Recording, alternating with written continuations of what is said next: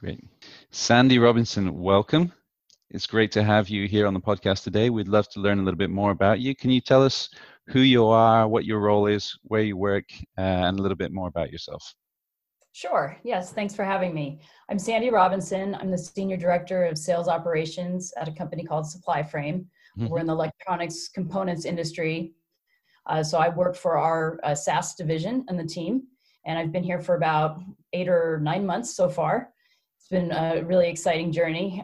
My background is really in sales. So I started out back in the day selling advertising and yellow pages, and then I managed sales teams selling advertising, so even before digital.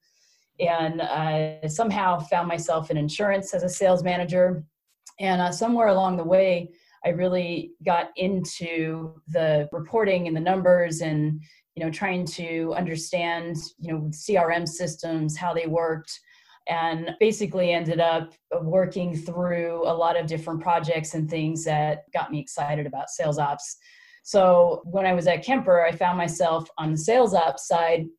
And because I think that I was a sales manager, I was able to really provide useful tools and things for the team that they could use. And I think it's really important to focus on, you know, who your audience is, who your users are when you're working and building things. And so, you know, after Kemper, I found myself over at web.com as VP of Sales Ops over there. And we, you know, had an enterprise team and focused a lot on, you know, building playbooks and things like that. So it's been a fun journey. So I really am passionate about, you know, sales team and enabling them with the things that they need that are practical, that they can use versus just having them do things to check boxes and, you know, provide things that don't mean anything. Awesome. Awesome. My understanding from our prior conversation was that during the whole COVID-19 situation, your mindset from a sales operations point of view is not primarily around putting band-aids over situations and such, but more so about putting building blocks in place for the future. Is that fair to say? Is that correct? Definitely. I'm definitely a lot of my coworkers have heard me I'm the anti-band-aid and duct tape person.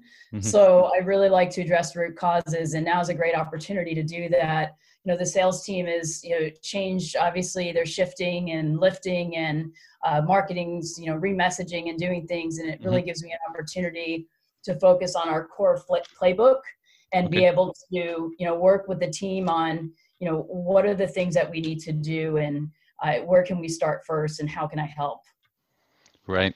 And I remember from the notes that I took previously, one of the things that you said that informs your playbook, or even a good playbook, is the idea that there is one buyer journey, and that it's important for your company and all of the line of business units throughout your company to align with that buyer journey. And your job essentially is to bring that together into one continuous story.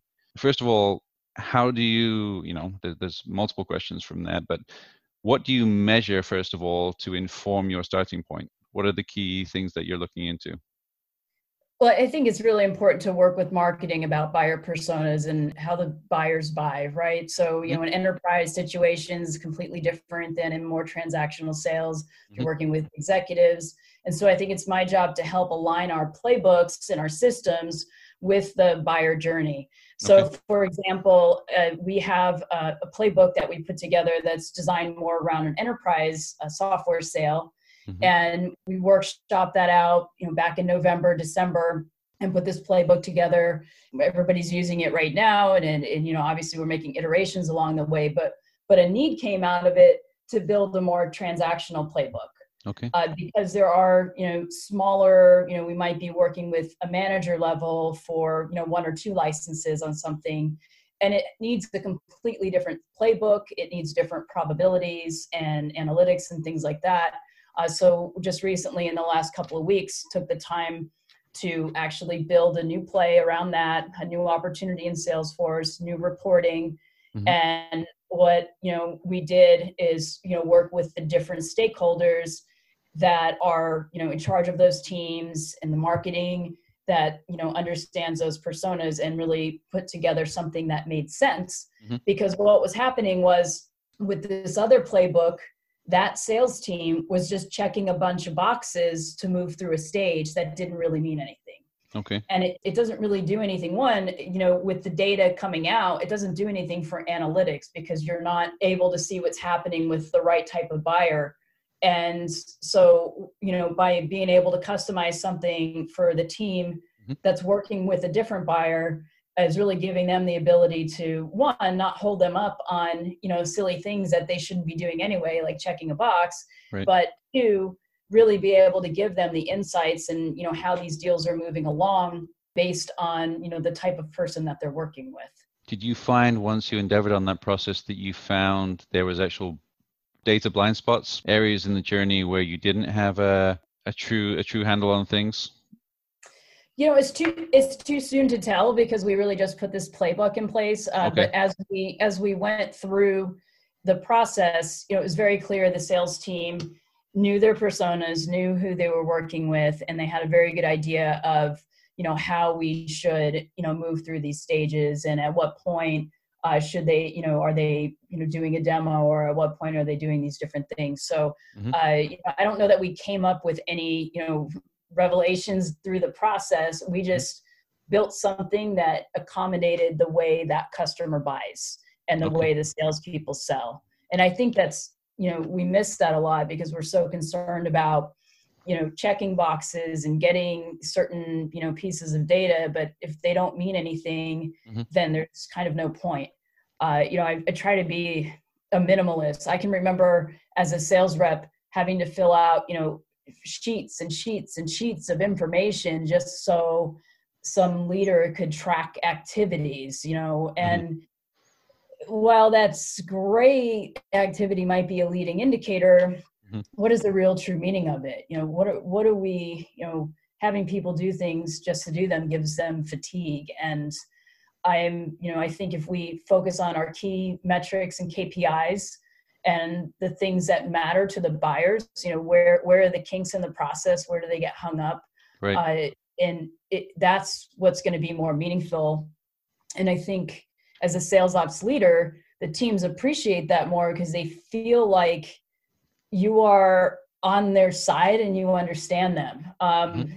You know, I've been in situations or I have colleagues who some of the sales ops leaders are almost like the, you know, the micromanagers or the big brother that's, you know, throwing them under the bus to the sales mm-hmm. manager. Mm-hmm. Mm-hmm. And I, you know, that gives the role and it gives the value of what sales operations leaders can provide a really bad rap. So anyway, yeah, I mean, playbooks are great. So we're working on another playbook for the customer service team to really align it with their needs because mm-hmm. they were using this, everybody was using kind of the same opportunity management and it's not really conducive to their team. So they're just kind of using it to use it. So it's like, hey guys, would you like me to help you put together something that works for you and that works for your buyers and how right. they, you know, process things.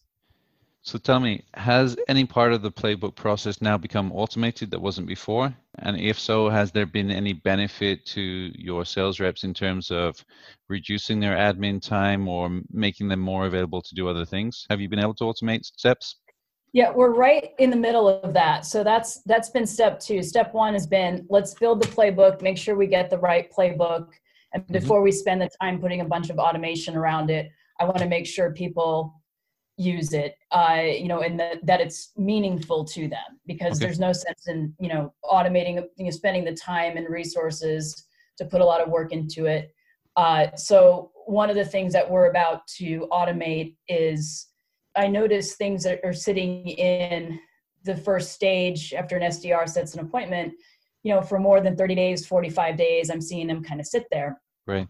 So it's like, I realize that we've got a lot of things that are taking longer and longer sales cycles and getting pushed out with COVID-19. Mm-hmm. So what can we do to put some automation around that, you know, get things to rise to the top, yep. or maybe it needs to go into a marketing loop, or maybe it needs to go back to an SDR, or maybe it needs to go to, you know, a C-level person because this is a C-level that we're trying to talk to.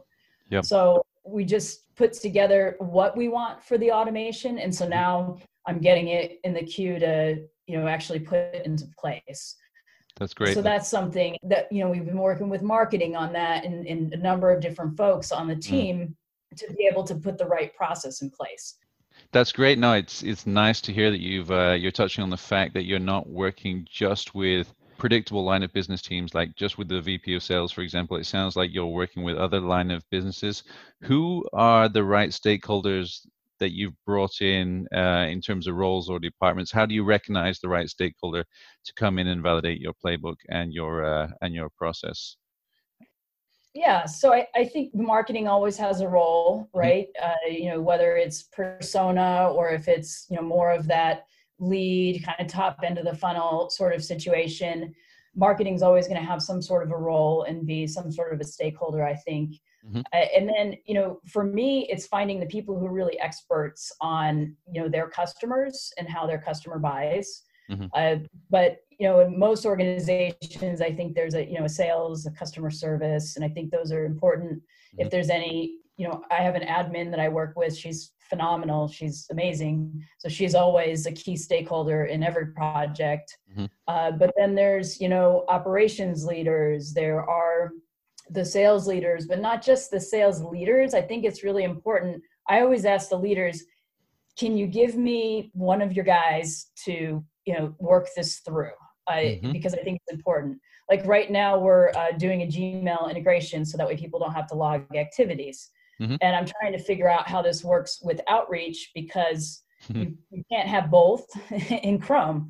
So I asked the sales leader, the SDR leader, you know, hey, who can I borrow to work through this? So we met with him a couple of times, and we're now setting up some tests and trying to figure out how to do some of the things we want to do. So that way they're not logging stuff in two places. So for me, you know, that's something that I said, hey, you know, I noticed these guys are putting something here and putting something here. You know, how can we make that easier for them? So, but I need somebody who uses the tool every day. I don't use Outreach every day. I mean, I'm familiar with it, but I'm not a user. So I need that person who's actually in it, using it, to troubleshoot with me, to try to break it, to beta test it, because I don't want to roll something out that's, first of all, not going to work and is going to break. I mean, that's bad. I've seen that happen. Or just not be useful, because we may get through this and we may say, it's not worth the time and resources to actually implement what we want to implement to do it, because it's not going to save him that much time. Or maybe it's going to save him a ton of time. I don't know yet, but I know it's a problem. So I'm trying to find, you know, what are the root causes and what are a number of potential solutions? And then I'll take that back and then evaluate whether or not we've got the resources to do it. Do we have the time? Does it fit the priorities? You know, I have a laundry list of things to do. And I think prioritizing is so important. So just because it's easy to do and check it off the list doesn't mean it's the most important thing to do. I have like Stephen Covey is like ingrained in my personality. You know, people chase shiny objects all the time. And I think, you know, this applies not just to sales ops, but just, you know, really to any role where you get really busy. It's easy to run and chase a shiny object, the thing that's easy to check off your list. But really, what are the most important priorities? And so where are we going to spend 80% of our time? So when it comes to aligning with leaders from other line of businesses who might have a different priority set than yourself, is there an educative process where you have to go in and explain or drip feed on why this is so important to them? Or is there some kind of master plan where everybody just sings from the same song sheet and they intuitively know when to plug in and do their part? How is that in real terms, like, you know, in day to day? Yeah. So fortunately, where I am now, it's a very small team. Everybody's fairly in sync. Everybody trusts each other. You know, you're not dealing with a lot of politics and things like that. But prior to, you know, past experiences, I think putting a good business case together is important. So knowing how to do a project plan, understanding, you know, how do you spell out a problem to an executive? If you want executive buy-in and you want money to do your project, how do you spell this root cause out? And how much time is it going to save? And how much, you know, money do you need to spend to do it? And who do you need involved? So I think getting executive buy-in, you know, if you're in a larger organization with multiple department heads and it's affecting different people and you need to get budget, you've got to be that salesperson to really go in, but you have to, you know, line it out objectively and, you know, show, you know, quantify, what is this causing now? You know, how much money is this costing the company by continuing to do it this way? Yeah.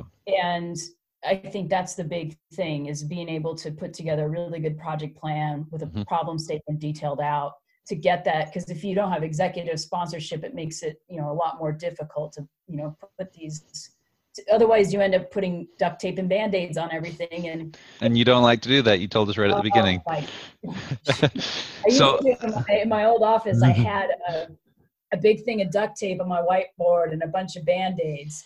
That's a reminder. That's what they like to do. And I'm like, no, I'm not doing it. You know, there are some times where you need to put a quick Band-Aid on something just to get a report out or do something. And I get that. And I do that. And I have done that. But you can't just put a Band-Aid on top of a Band-Aid on top of a Band-Aid. And that happens all too often, especially in companies where you've seen lots of acquisitions, right? Yep. Because you have old system, new system, and then they never really integrated. And then it's this person does their process this way. Well, we'll just bridge the gap and do an Excel or a Google Doc to, you know, tie it all together, you know? So while you probably need to do that in the interim, you've got to put a longer term solution in place in order to effectively run the business, because otherwise you start, you know, spending, you know, how many labor hours on people just, you know, putting things into Google Docs. Yeah. So yeah, you get me started on duct tape and Band-Aids. I could go on and on and on, and that and checking boxes. Those are like my two things that drive me nuts. So you said when you were aligning the line of businesses and getting the executive buy-in, that of course the data helped inform the decision-making, putting together the business case, which was informed by data.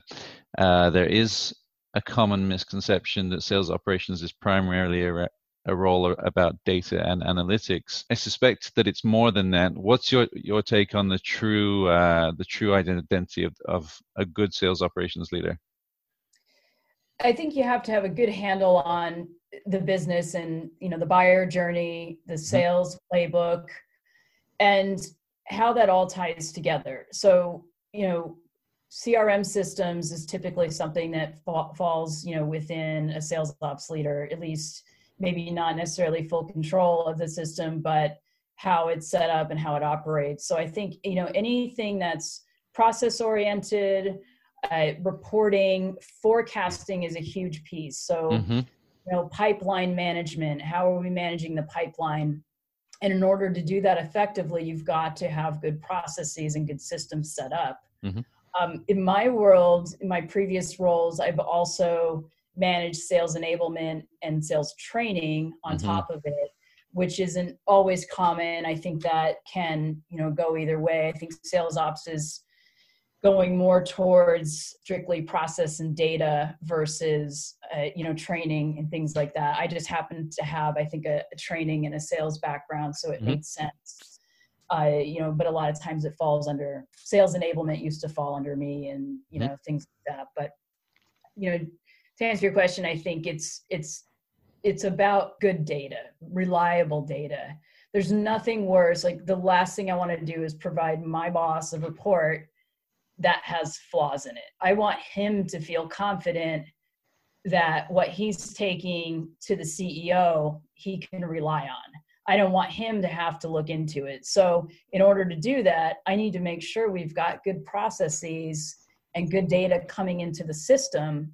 So that way, whatever I'm getting out of it, whatever forecast I'm pulling out of it, or whatever lead attribution numbers that we have, he's going to look at it and say, I know this is accurate, or I know I can rely on this. And then, you know, he doesn't have to worry about and dig into it. So I think, you know, reliable data is that was just, you know, pet peeves are, you know, having to wait for the fourth version of a report that comes out because the first three were incorrect. So, you know, I may not. Credibility then comes into play, right? You get a few lives and then credibility goes out the window. Yeah, exactly. You know, and you know, I've sent out plenty of things where I've made mistakes on them, and I'm, you know, the first to pull it back and say, hey, you know, we need to do something differently here. However, I've learned in my experience that you just, you know, give it another day and look through it, or I'll have somebody else look at it and say, hey, does this look right to you? Does this, you know, does this match up with what you're seeing? Mm-hmm. So taking the time to, you know, I'll often send something to our finance person, and then I'll send something to one of our salespeople and say, hey, does this look right? Or, you know, did I miss something? Did I do something wrong? And I'll have our admin check it and say, hey, is there something I'm missing in the system? Am I interpreting this number correctly? You know, how is this mapped? You know, so I try to make sure as best I can, mm-hmm. what I'm sending out is reliable. And not just for credibility. Credibility is important, but I also don't want to slow people down. Right. Because if they, you know, they now think, oh, I've got to go run these numbers myself, you know, I feel like that's my job. You know, right. They should have to be building reports and dashboards and doing this stuff. Yeah. You know, I should be doing it for them. And if they're having to do that, now if it's a capacity thing, because I'm one person, I don't have a team here. Mm-hmm. If it's a capacity thing, that's one thing if I can't get to it. But, you know, if they're doing it just because, you know, it's something that I haven't put on my priority list, I think it's, you know, I think that's wrong. I think I should be, you know, helping as best I can to enable them, free up their time to go sell and do their jobs. Yep. Sandy, that's been fantastic. You bring a wealth of both experience and passion. Really enjoyed the opportunity to interview you. I think just hearing everything that you said today, I'd be really interested to come back to you in 6 months' time after all of these current projects have been implemented, tried, tested, validated, and of course the market starts to pick up again, God willing, by then. To hear where you are then and to hear all of the kind of learning that will unravel from that. So again, thank you for myself. It's been a real pleasure, and we look forward to sharing this interview with the wider audience. Thank you, Sandy. All right, great. Thank you so much for having me. Appreciate it. Thank you.